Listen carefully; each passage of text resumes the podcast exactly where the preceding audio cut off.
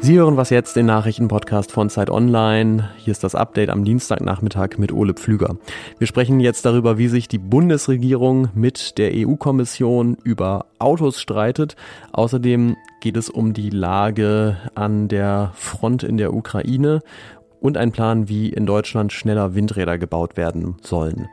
Redaktionsschluss für diesen Podcast ist 16 Uhr. Die EU plant ja ab 2035 keine neuen Autos mit klimaschädlichen Verbrennungsmotoren mehr zuzulassen. Und dagegen gibt es aber jetzt nochmal Widerstand aus der Autonation Deutschlands und zwar von Volker Wissing, also dem Bundesverkehrsminister von der FDP. Der sagt, naja, aber es kommt ja doch schon ein bisschen drauf an, was genau im Motor des Autos verbrannt wird. Wenn das klimaneutrale Kraftstoffe sind, zum Beispiel sogenannte E-Fuels, dann spricht doch eigentlich nichts dagegen, sie zuzulassen. Wissing hat deswegen heute angekündigt, nächste Woche im EU-Rat gegen das Ende der Verbrenner zu stimmen, sofern nicht geklärt wird, dass E-Fuels davon ausgenommen sind. Wir brauchen jede technologische Lösung, die batterieelektrischen Antriebe, Wasserstoff-Brennstoffzellen, aber eben auch synthetische Kraftstoffe. Und wir wissen, dass wir noch sehr viele äh, Fahrzeuge mit Verbrennungsmotor in den nächsten Jahrzehnten haben werden. Und wir sehen auch keine Probleme, neue Fahrzeuge zuzulassen, wenn diese eben klimaneutral mit E-Fuels betrieben werden. Und wie das einzuordnen ist, das erklärt mir jetzt unser Zeit Online Mobilitätsredakteur Sören Götz. Hi. Hi Ole. Wie viel Gewicht haben denn diese Einwendungen von Wissing überhaupt auf der EU-Ebene? Ich meine, das EU-Parlament hat die Sache ja eigentlich schon beschlossen. Wackelt dann das Verbrenner aus jetzt trotzdem nochmal? Also diese EU-Prozesse sind sehr langwierig. Es gibt da x Abstimmungsebenen und immer wieder neue Runden. Es ist echt schwierig, dann einen Überblick zu behalten. Aber jetzt mal äh, kurz zusammengefasst, es ist quasi die letzte Hürde und eigentlich dachte man, es bleibt eine reine Formalie. Aber wenn Deutschland sich jetzt enthalten sollte, worauf es hinausläuft, wenn Wissing sagt, er trägt es nicht mit, dann ist es nicht unbedingt ein Hindernis dafür, dass es eine Mehrheit gibt für den Vorschlag. Aber man hat auch aus Italien schon gehört, dass die ebenfalls wohl nicht zustimmen wollen. Es gibt einige osteuropäische Länder, die auch skeptisch sind. Und wenn dann halt jetzt ein Momentum reinkommt und Deutschland sagt, wir machen da nicht mit, dann kann es gut sein, dass sich andere anschließen und dass es am Ende dann tatsächlich noch kippen könnte. Und dann müsste der ganze Prozess nochmal von vorne losgehen. Hm, ähm, diese E-Fuels, von denen Wissing spricht, können die tatsächlich dann so einen großen Beitrag leisten zu weniger klimaschädlichem Verkehr oder ist das Wunschdenken? Also die E-Fuels ermöglichen klimaneutrales Autofahren, wenn sie entsprechend hergestellt werden aus CO2, was aus der Atmosphäre entzogen wird und aus klimaneutral hergestelltem Wasserstoff. Aber die Herstellung, man hört es ja schon, ist irre aufwendig. Also man muss viel Strom in die Elektrolyse stecken, also um Wasserstoff zu gewinnen. Man muss das CO2 überhaupt erst aus der Atmosphäre rausholen, das ist auch nicht ganz unaufwendig. Und ähm, insgesamt muss man da halt irre viel Strom reinstecken. Und am Schluss kommt halt gar nicht so viel im Fahrzeug an, sondern viel geht halt für die Herstellung drauf. Weshalb ähm, direkt mit Strom fahren, also mit batteriebetriebenen Autos, deutlich energieeffizienter ist.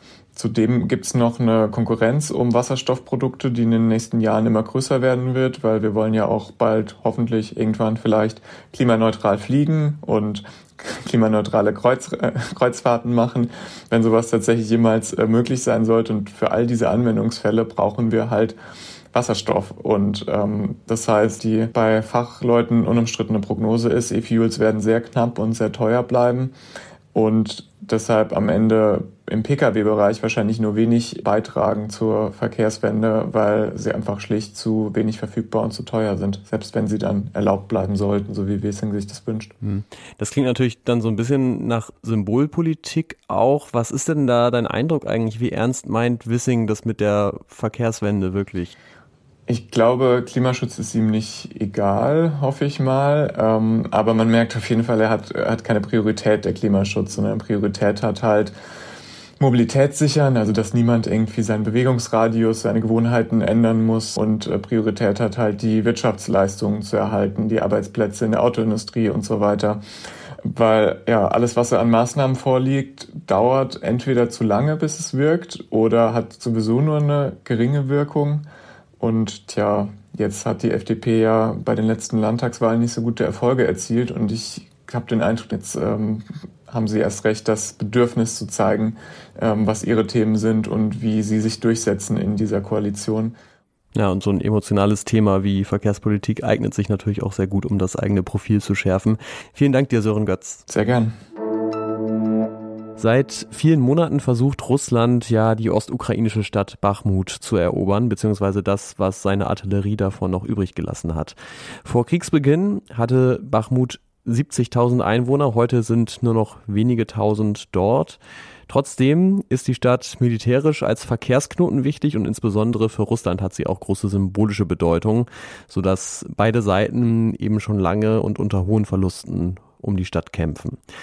Gestern Abend hat Volodymyr Zelensky, der ukrainische Präsident, die Soldaten in Bachmut als Helden bezeichnet, aber er hat auch eingeräumt, die Lage dort wird von Tag zu Tag komplizierter. Und konkret heißt das, Russland hat seine Angriffe zuletzt immer weiter intensiviert und versucht, die Stadt einzukesseln. Und nach ukrainischen Angaben greift Russland inzwischen nicht mehr nur von Osten, sondern auch von Norden und Süden an.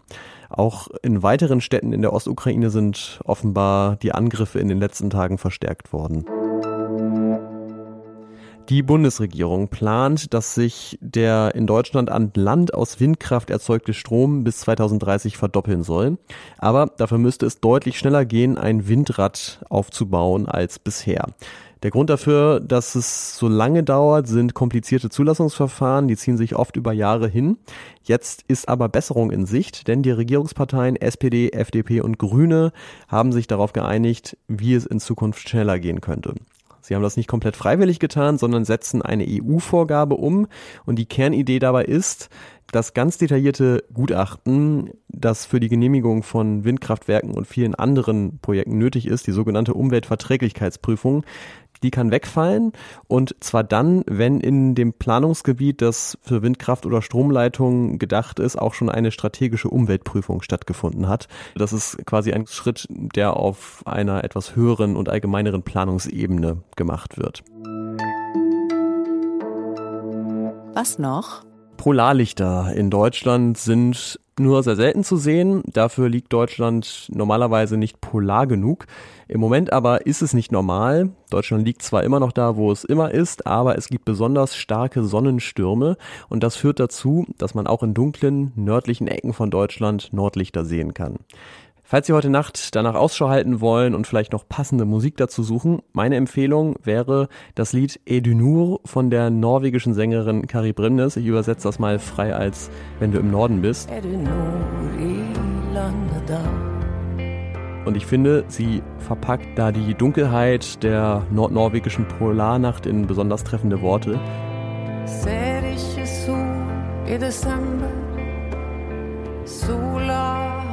Sie singt hier nämlich keine Sonne im Dezember, sie hat Besseres zu tun, die Nacht frisst deinen Tag und wird niemals satt davon.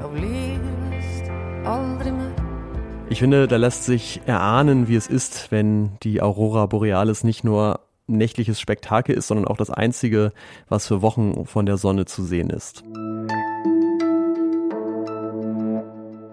Das war es von mir für heute beim Was jetzt Update. Ähnlich selten wie Nordlichter in Deutschland sind inzwischen übrigens verkäufliche Tickets für unser Podcast Festival am 30. April in Berlin. Es gibt noch ein paar letzte Tickets zu kaufen, also wenn Sie welche haben wollen, schnell auf zeit.de slash festival gehen. Da bekommen Sie die. Ich bin Ole Pflüger, freue mich über Mails an wasjetzt.zeit.de und sage Tschüss bis zum nächsten Mal.